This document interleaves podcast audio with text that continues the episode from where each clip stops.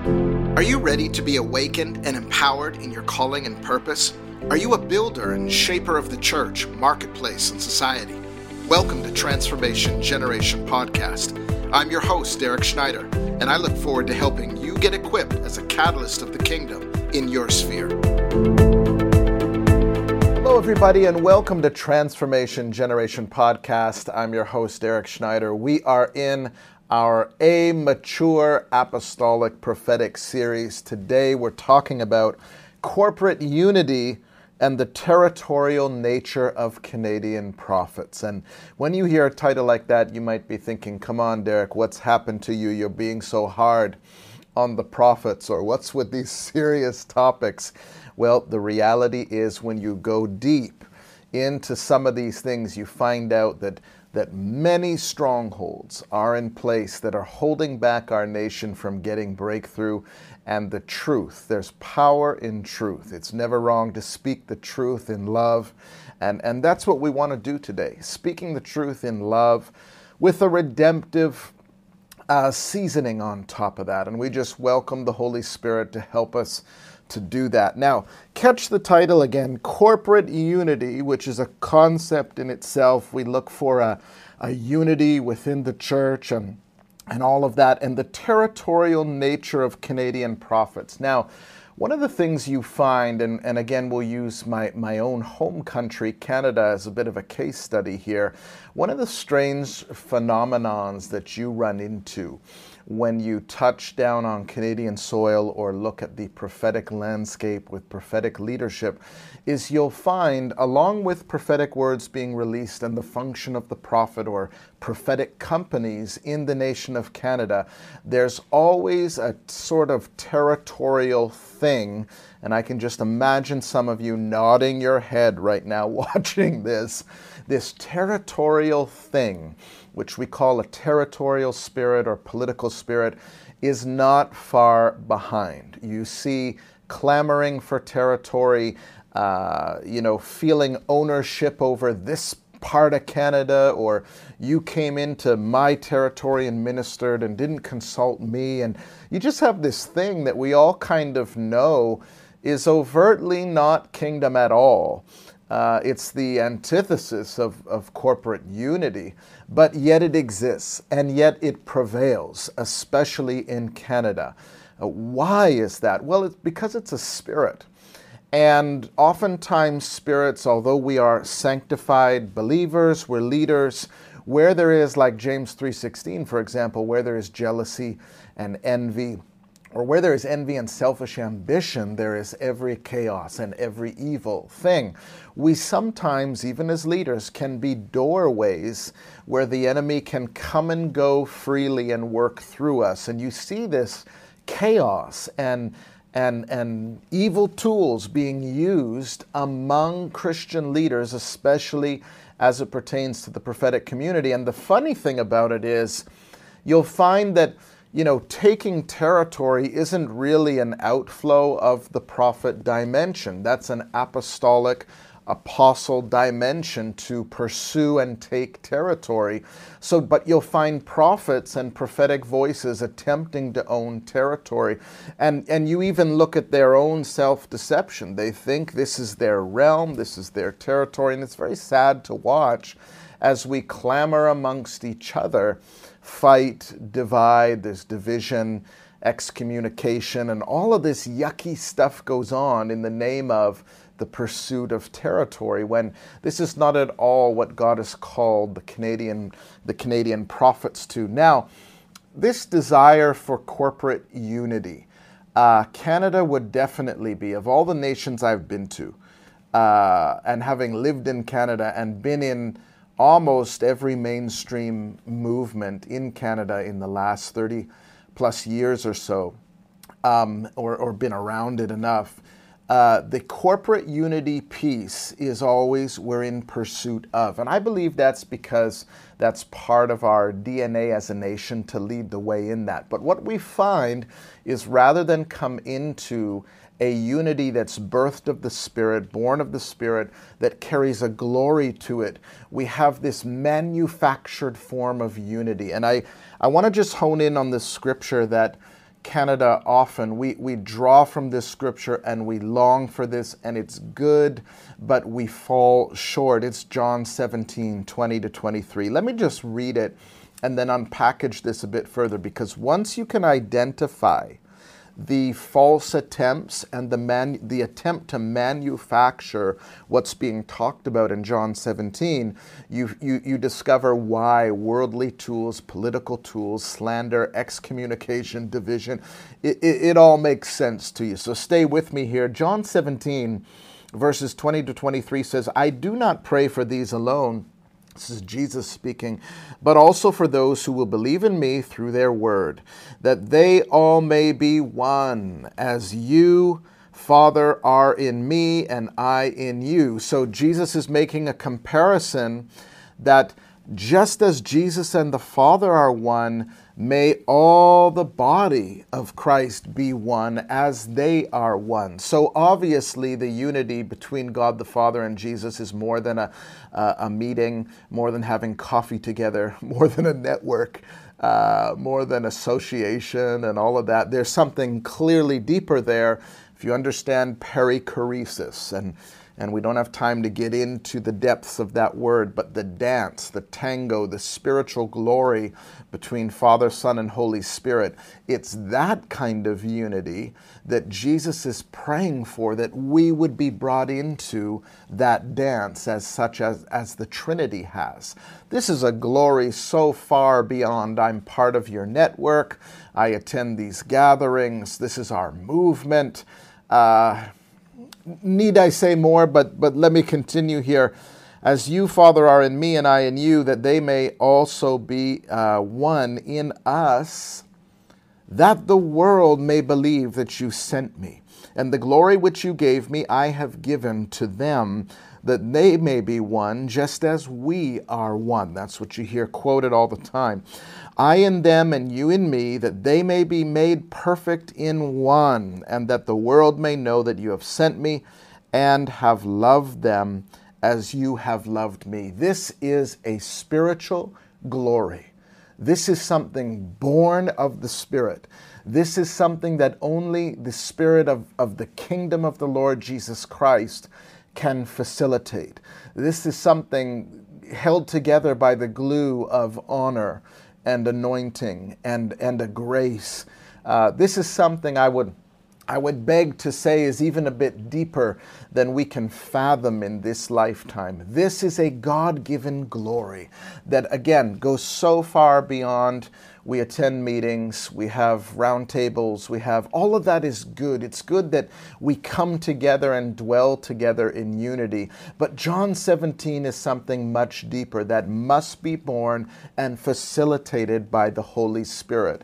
Any attempt at manufacturing, any attempt at conformity, uh, all of that is just going to fail, and you have a man, you have man-made structures and institutions that now have to be held together and managed by man-made tools. And here in lies the problem. The principle is this: when we rely on the flesh to bring about some sort of Christian unity, we open the doors to fleshly tools. That's where we see territorialism creep in, the political spirit uh, different agendas, and the politics come in. I often talk with Christian leaders right across the country, and and it's this ongoing phenomenon we've kind of learned to live with. Is you're part of that group, I'm part of this group, and and different people have different issues with each other, and you see anything but the kind of unity that the Lord is looking for. And it's no wonder the devil fights against true Christian unity because where we are unified, if we come together and be unified and organized, nothing would be impossible for us in the land. So, with all of us professing that and knowing that, where is the problem? Well, again, you're dealing with a spirit. And I want to introduce you to the spirit of socialism today. Some people have dubbed it the spirit of socialism. It's, it's all in tandem with the political spirit, and in the extreme, uh, environments and forums, you'll see the Jezebel spirit emerge, seeking to control. For some of you watching or listening to this, you might think this is just way out there. However, if you dip your toe in the waters of Christian leadership, especially within the prophetic movement, you will run into these things and feel as though you have been half put in a blender and come out the other side and think, no wonder we are not reaching our nation. Now, when we look at the spirit of socialism, uh, the spirit of socialism thrives in manufactured or, or environments attempting to manufacture Christian unity. So, through networks, nothing wrong with having a network, movements, gatherings, uh, companies, uh, nothing wrong with those things on their own. But as we create these environments that, that, that bring people in and then reduce them to the lowest common denominator uh, as far as gifting is concerned and individuality, in the name of unity, that's where the problem emerges. So, what is the spirit of socialism? If you understand anything about socialism, as, as a, a, a, political situation or nations that have been socialistic nations. It essentially has to do with reducing everybody down to the lowest common denominator where we all kind of share everything and nobody's really allowed to emerge beyond the group. Just think about that for a moment. There's trouble if somebody excels uh, beyond the group or has something more than the group has. And so you can see why, in the name of trying to maintain corporate unity, at times we, we emasculate gifted leaders and try to reduce everybody down to the lowest common denominator, and somehow we will create this mystical unity that will attract the heart of God like a secret formula and get Him to send revival and to change our nation. I kid you not, that is literally the ideology. That if we can get everybody happy in a room, and of course, you can see how this leads to such an effort of futility. We have not been able to achieve it in every type of way we've attempted to.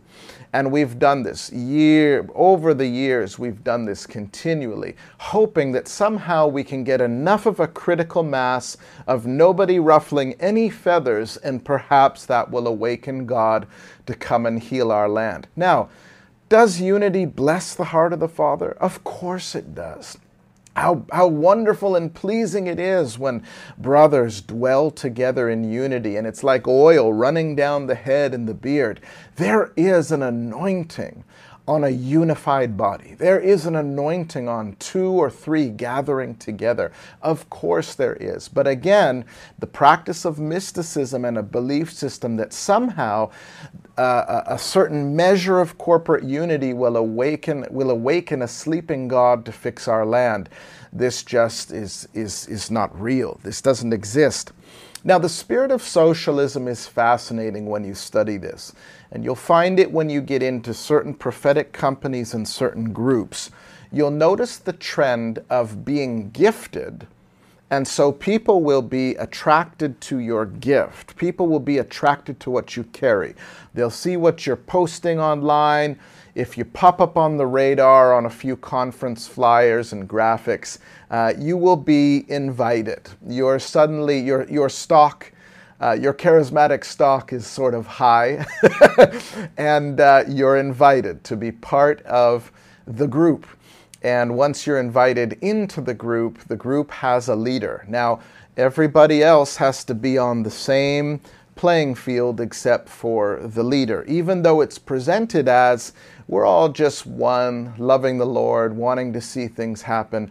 Well, there is a there is a leader in, in charge. And you'll find that once you're brought into the group, if you're gifted, if you excel, if you have an unusual grace on your life, much like human nature, you will trigger jealousy, you will trigger insecurity, and you hope that you've ended up in a group that has mature leadership uh, and mature people in it to be able to handle the grace on your life.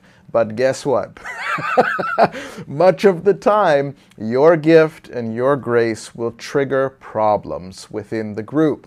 It's hard for immature leaders to hold on to this socialistic uh, environment and keep everybody on the same page when you're exceptionally gifted. So problems arise, and pretty soon, if you've ever wondered why apostles with a great grace are often isolated. True prophets with a great grace on their life are often isolated. And you've got stories of betrayal and a, a, a, train of stories uh, along with you having to do with your story of betrayal, excommunication that leads to isolation. This is just the reality. Oftentimes, our gift and our grace can trigger insecurity in, in mothers and fathers, uh, leaders, our peers, and, and this is a continual issue, and we think we're falling short of corporate unity. We're unable to maintain corporate unity. So you'll see among these groups the longing to minimize gifted leaders and emasculate gifted leaders. The spirit of socialism wants to cut the heads off of true apostles, true, uh, true prophets, and people who function in the power gifts or gifts that, that are very demonstrative in nature. That spirit, and especially on Canadian soil, will seek to excommunicate and isolate gifted leaders, even to the degree of driving them right out of the country of Canada. And I'll leave that one alone because we've touched on some of that. But the spirit of socialism will reduce everybody down until gifted leaders are out and you have a small group of the same people doing the same things, wearing the same clothes, repeating, repeating the same prophetic acts, and always longing that somehow one day God will wake up and change our nation. This is actually what has caused Canada, as far as the apostles and prophets and the true apostolic and true prophetic, to stumble. Because the moment a leader comes up onto the radar that could bring change, we invite them in, beat them up, and kick them out. This has to stop. Canada, it's time to wake up and recognize the gifted among you. It's time to wake up and allow others to rise. It's time to wake up and say, I, am not satisfied with just a corner of territory, but that we as, as leaders, that we as the Christian body in Canada would come together in true unity, making room for every type of expression.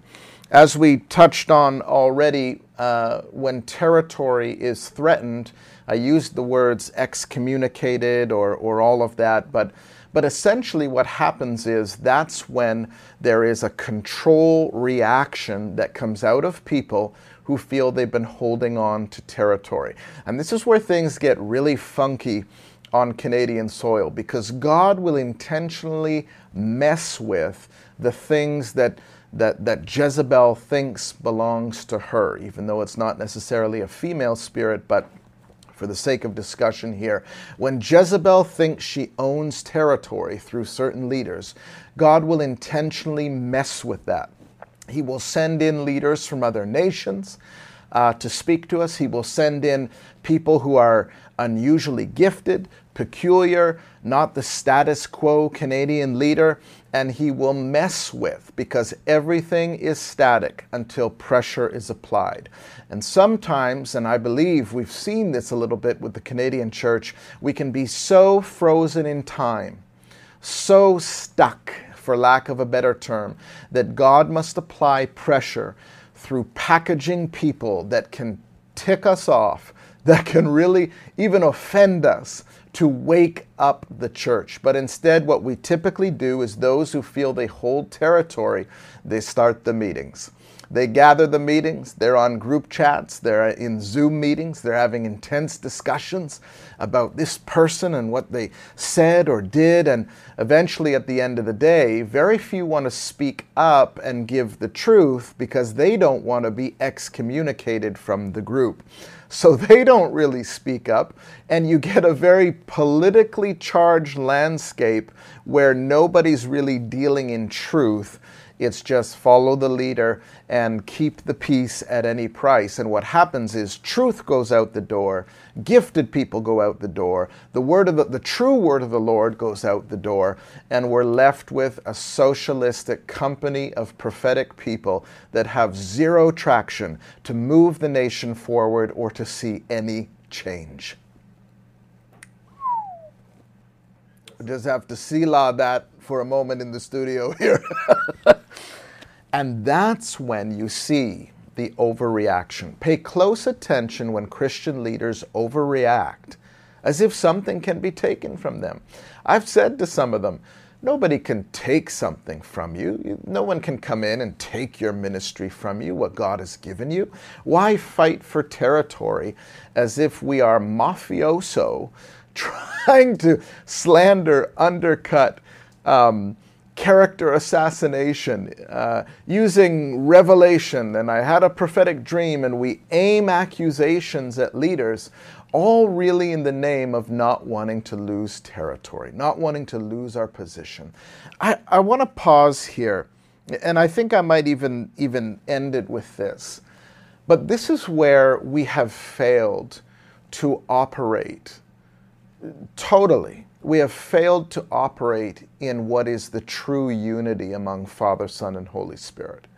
Where Jesus prayed this prayer, that we might be one as they are one. This is where, in all of our drunken ambition, fueled with jealousy, envy, and, and, and political spirit, charged meetings and gatherings, insecurity, where, where we we literally have so much of the flesh that we harbor, there's very little surrender.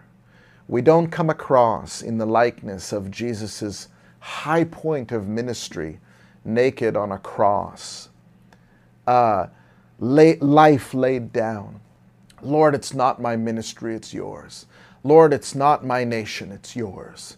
Uh, we, we are not entitled to anything because of our labor in, in the land. Uh, this kind of thing. We don't own anything. The power of the Lord Jesus Christ to take total victory and putting, putting a stake of territory, which, which the cross, by the way, when the cross went into the ground, it was a stake, it was a waving flag saying, Now all authority in heaven and on earth is mine. Just like when a, a mountain climber is the first to reach the top of the mountain and they plant their flag in the ground, in the land. This, and it's for their nation.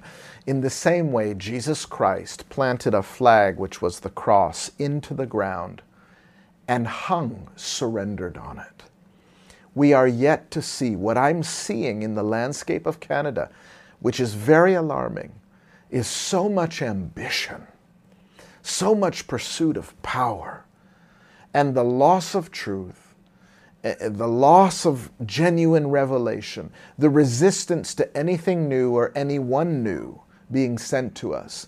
And I'm sounding the alarm on this platform that we need to, to, return to surrender because the way we've been functioning has not been working. I'm not talking about laying down your gifts, laying down your calling, but we're talking about the, the draining of ourselves of the ambition, the need for power, the need for position. The bottom line is only mature and humble high level leaders know how to walk together to bring about and facilitate that glory. That's why this series is called a mature apostolic prophetic, because of things like this that need to emerge. I was talking to a leader the other day, and I, I finished with this. And he was saying to me, I, I'm so perplexed by there's so many streams of Christianity.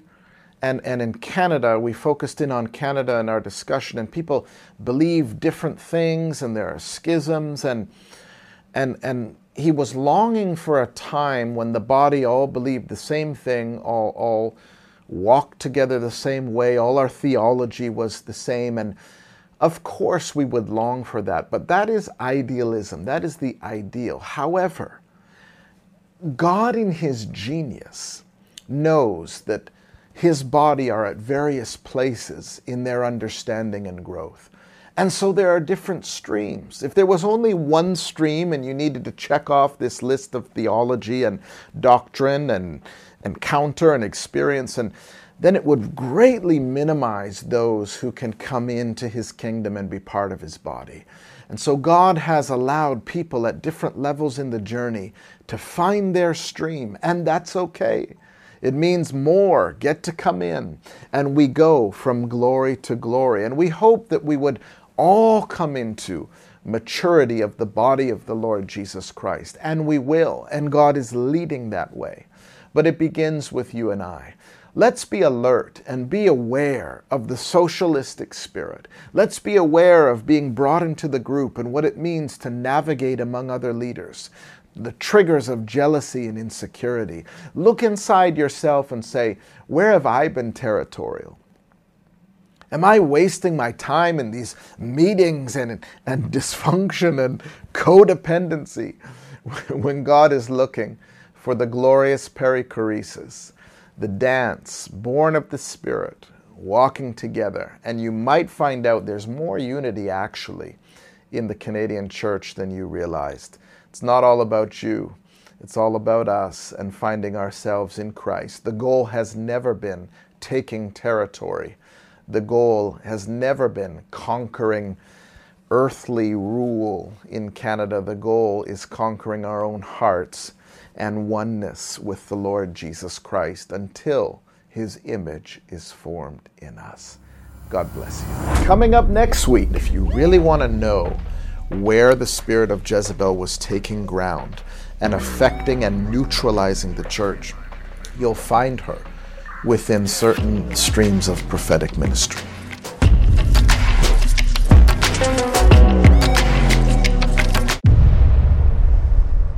Thanks for listening to Transformation Generation Podcast. If you liked what you heard, visit HistoryMakersAcademy.com to enroll in one of our cutting edge trainings. Don't forget to like and subscribe to our YouTube channel, History Makers TV.